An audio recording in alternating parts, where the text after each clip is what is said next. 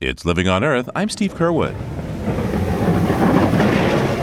Winter just won't let up this year, and we keep piling on the salt.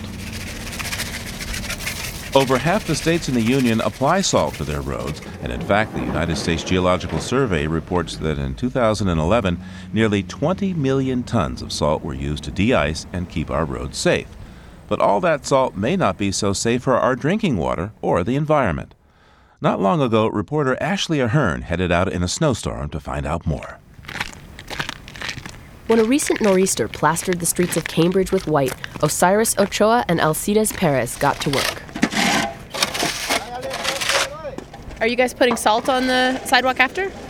Yes. Kind of la bamba. I don't know how good it is for the environment, but for the snow and the, and the ice, it's pretty good. Over 20 million tons of salt are used to clear U.S. roads each winter, far more than any other snow removal chemical or sand. It's a lot of salt. It dissolves in water, so it ends up either as runoff in our streams and rivers, or it ends up in the groundwater, or it ends up stored in soils. Chris Swan is an assistant professor in the Environmental Sciences Department at the University of Maryland, Baltimore County. As that increases, we're starting to see a rise in the average and peak salt concentrations in our uh, drinking water.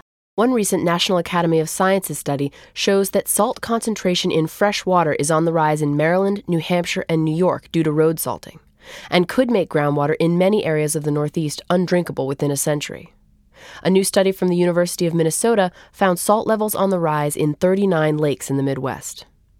Too much salt isn't good for people, or, says Chris Swan, for freshwater ecosystems. When you put an organism in a high salt environment, it becomes stressed. We notice that when we eat salty foods. Uh, we notice that when we say go to the beach in the summertime, you become dehydrated. When Chris Swan exposed frogs to the same levels of salt found in semi urban watersheds, he found they didn't shrivel up and die. The salt changed the way the frogs developed. There's something very odd going on. What we're focusing on is that the time it takes for them to go from egg to adults, and we measure how large they are.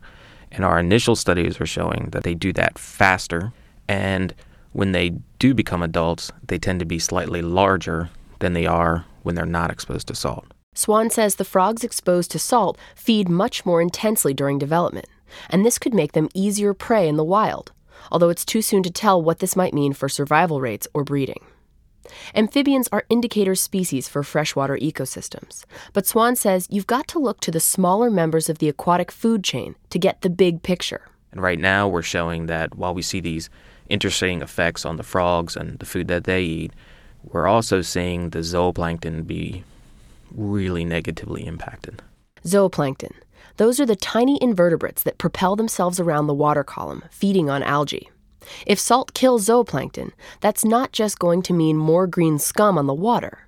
It could also mean that larger predators, like the many species of fish that feed on zooplankton, go hungry. Riding along in my automobile, my baby beside me at the wheel.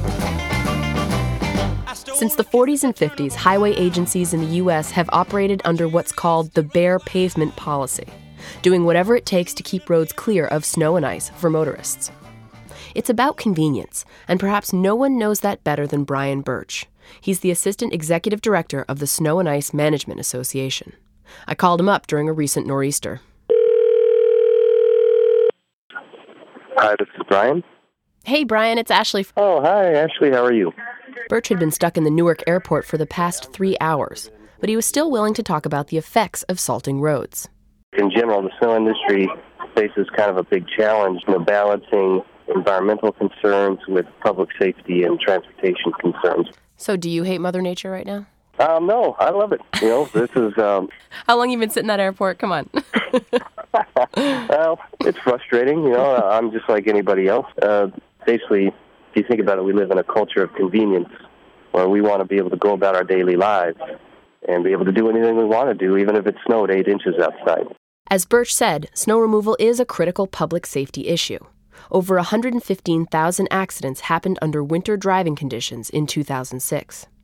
However, a growing number of scientists, like Chris Swan, are highlighting the effects of adding over 20 million tons of salt to the environment each winter, and they're calling for smarter salting techniques. Salt is still by far the cheapest and most readily available de-icer, but some cities and towns are looking into alternatives. Akron, Ohio uses beet juice, and several towns in Connecticut and New York add high fructose corn syrup and molasses to their salt. All in the name of keeping winter roads safer for motorists and frogs alike. For Living on Earth, I'm Ashley Ahearn.